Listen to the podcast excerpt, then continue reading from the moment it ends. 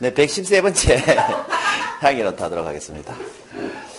아까 우리 지, 지기트레이너 신정선생님이 하셨나요? 네. 신선생님 지기 트레이너 끝나고 나니까 저기 오늘 처음 오신 분이 이러대요. 김소장보다 낫네. 네. 그리고 그 끝나고 나니까 장현 씨가 나타나더니 특강하더니 프로포즈하고 그러네요. 오늘 이런 분위기에서 향기노트 할 수 있겠어요? 참고로 저는 그 고독을 즐기는 공간 아까 말씀하신 배우 공간이 장현 씨 말대로 저 여기 이 사무실이 맞습니다. 심심하면 사무실 출근하고 싶어요. 그리고 혼자 하루 종일 이렇게 있으면 좀 고독하잖아요.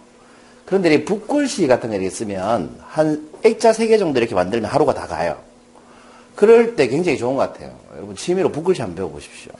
그리고 이제 올해 내로 제가 또 통기타를 연습해가지고 잘 되면 공연을 한번 하고 안 되면 우리 협회에서 행사할 때 제가 노래를 기타 치면서 한번 불러보도록 하겠습니다. 아, 별 반응이 없네요. 뭐 안 부르기를 바라시는 가곡은 통기타로 부르기 좀 그렇죠? 네. 자, 113번째 향기로트 하도록 하겠습니다. 우리 오늘 프로저, 포즈 받으신 분하고 눈이 자꾸 마주치니까 제가 심장이 벌렁벌렁거리네요. 네. 자, 제목 한번 읽어볼까요? 시작.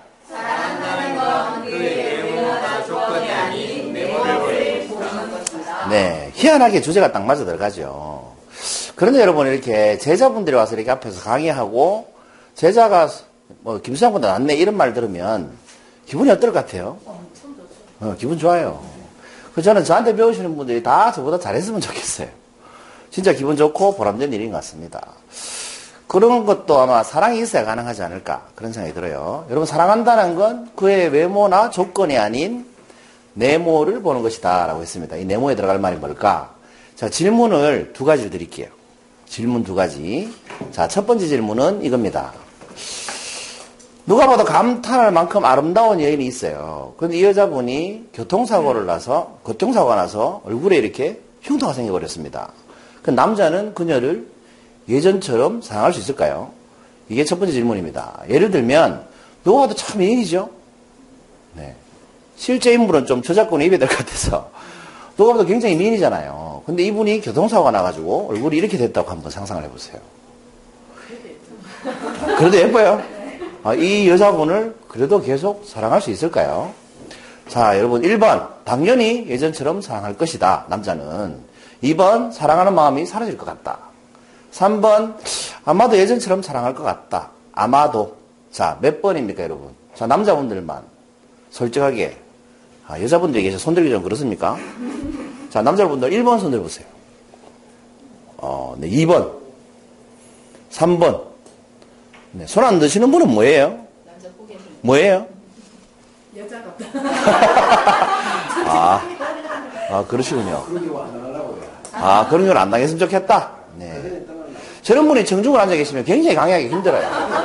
그래서 이게 여러분, 이게 강의할 때 노하우인데, 정중을 딱 분석해보고, 저렇게 까칠한 사람한테 질문하면 안 돼요. 그럼 강의 분위기가 굉장히 힘들어져요. 자, 두 번째 질문입니다. 두 번째 질문은 사업에 성공한, 굉장히 크게 성공해서 이제 백만 장자가 된 남자가 있어요.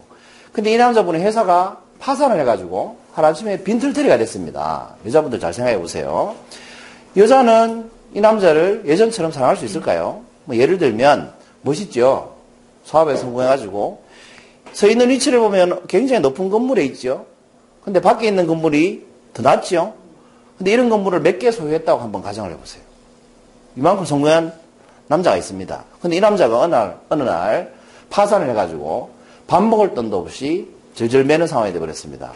자, 여자분들은 이 남자를 여전히 사랑할 수 있을까요? 1번, 예전처럼 사랑할 것이다. 2번, 사랑하는 마음이 사라질 것 같다. 3번, 아마도 예전처럼 사랑할 것 같다. 몇 번입니까, 여자분들? 자, 1번 손 들어보세요. 한 분. 2번 손 들어보세요. 두, 네, 두 분. 3번 손 들어보세요. 아, 그렇군. 제가 인원수를 얘기 안 하는 건데, 이게 녹화된 걸 보시는 분은 인원이 많이 오신 줄 아는데, 한 번, 두 번 이러면 몇 명인지 다 알잖아, 그죠? 괜찮습니다. 뭐, 오붓하게. 우리는 소수정예니까. 그렇군요. 그 1번에 손들기가 참 쉽지 않죠, 현실적으로. 아, 근데 우리 정현 씨는 실제 마음이 그런 것 같아요. 근데 여러분, 제가 이게 질문 드릴 때, 이 남자와 여자의 관계가 연인이라고 생각하고 손 드셨죠? 그런데 제가 연인이라는 말은 하지 않았죠. 분명히 연인이라는 말을 하지 않았습니다. 그죠? 근데 여러분은 연인이라고 상상하고 손을 드신 거잖아요. 그죠? 그이 질문이 어디에 나오냐 하면 사람답게 사는 것이라는 책에 나옵니다. 이 자오스린이라는 사람은 중국에 이제 갑자기 유명해진 사람인데 철학과 교수인가 그래요. 철학자죠. 근데 이분이 이제 굉장히 어려운 철학을 굉장히 쉽게 대중적으로 잘 표현하고 논리적으로 이렇게 잘 설명하기 때문에 유명해졌어요. 아무튼 이분이 쓴 이 책에 나오는 얘기인데 어, 자기 학생들한테 물어봤대요. 똑같이 제가 질문하듯이 물어본 거지요. 근데 남녀가 연인이라고 생각하고 손을 드신 거지요. 그 학생들도 여러분 손든 것처럼. 그랬을 때 이렇게 결과가 나오더랍니다. 남자가 그녀를 여전히 사랑할 수 있을까요? 라는 질문에는 이렇게 나왔답니다. 당연히 예전처럼 사랑할 것이다는 10%밖에 안 되고 뭐 결과가 이렇게 나온 거지요. 그러니까 남자 근데 반대로 통계를 보면 이렇게 나옵니다. 남자가 그녀를 예전처럼 사랑할 수 있을까? 이렇게 나왔답니다. 질문이 바뀌어야 되는 여자가 그 남자를 네, 두 번째가 질문이 잘못됐어요. 그 남자를 예전처럼 사랑할 수 있을까? 근데 결과를 보면 여성들의 경우에는 돈보다 얼굴이 더 중요하죠. 그 얼굴이 좀 이렇게 다치면 손해를 더 많이 본다는 거예요, 돈보다. 남자 같은 경우는 좀 파산을 해도 이렇게 비율이 비슷한데 여성 같은 경우에는 예쁜 얼굴이 이렇게 손상이 되면 이만큼 큰 피해를 본다는 거죠. 이게 연인 관계일 때 그렇다고 합니다. 그 남자는 그러니까 여자가 예쁘기만 하면 된다는 이, 이 통계를 알 수 있는 거죠. 아무튼 연인이라고 생각하면 이런 결과가 나와요. 그런데 질문을 한번 바꿔보죠. 이 남녀가 부녀라고 생각했을 때, 첫 번째 질문, 역시 바뀌어야 됩니다. 그녀는 그 남자를 예전처럼 사랑할 수 있을까? 두 번째는, 부녀라고 생각했을 때 첫 번째 질문에, 딸이 교통사고가 나서 얼굴에 흉터가 생겼을 때, 100% 1번을 선택한다는 거죠. 여러분 안 그렇겠습니까? 두 번째 질문 어때요? 두 번째 질문은 모자라고 생각했을 때 엄마는 아들이 파산을 해도 100% 예전처럼 사랑한다는 겁니다. 여러분이라도 그렇겠죠? 그 똑같은 사람을 두고 똑같이 교통사가 나서 똑같이 흉터가 생겨도 그 마음이 변하고 안 변하고는 차이가 난다는 겁니다. 그렇지요? 그럼 이 사랑이라는 게 우리가 사랑이라고 말은 하지만 다 똑같은 사랑이 아니죠. 아까 메타 시선이라고 했나요? 어, 메타적 시선으로 한번 찾아보시기 바랍니다. 이 내면 안에 들어갈 말이 뭐겠습니까? 사랑한다는 건 그의 외모나 조건이 아닌 내모를 보는 것이기 때문에 두 번째 질문, 모자거나 부녀일 경우에는 100%가 나오고 남녀일 경우에는 뭘 본다? 외모나 조건을 위주로 보기 때문에 그 비율이 달라진다는 겁니다. 그럼 뭘 보기 때문에 이게 달라지지 않을까요? 힌트를 하나 드릴까요? 읽어보십시오. 시작.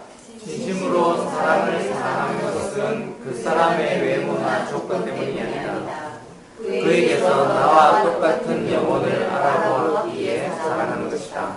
그렇습니다. 톨스토이가 한 말입니다. 자, 네모 안에 뭐가 들어갈까요? 그렇습니다. 부모는 자식의 영혼을 보죠. 외모나 조건을 절대 보지 않죠. 흔한 말로 나의 분신이라고 하잖아요. 분신. 분신이라는 건 뭐예요? 나와 똑같은 다른 한 개체라고 보는 거죠. 그러니까 그 조건이나 환경이 아무리 바뀌어도 나는 같은 마음으로 사랑할 수 있는 거죠.